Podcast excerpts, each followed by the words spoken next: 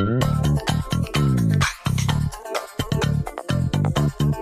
a little excited about some new changes on Google My Business. I'm going to switch over here and look at the platform as I talk to you. On my Google My Business platform area, I can see all my accounts listed out here.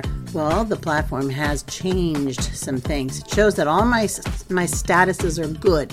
Everybody who's verified is verified. I've got little blue checks there. That's great.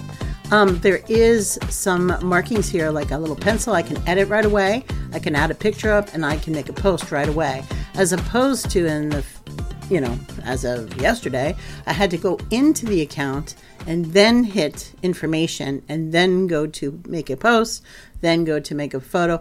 Man, they took a lot of steps out for me. So I thought I was pretty efficient before. I am going to even be more efficient now because right from my master page here, I can see areas where I can just load up a photo really quick or load up a post really quick. And that's really good for me because sometimes I'm jumping around with different accounts. I've got things that I'm saving as far as text is concerned, and I want to make sure it goes to the right account.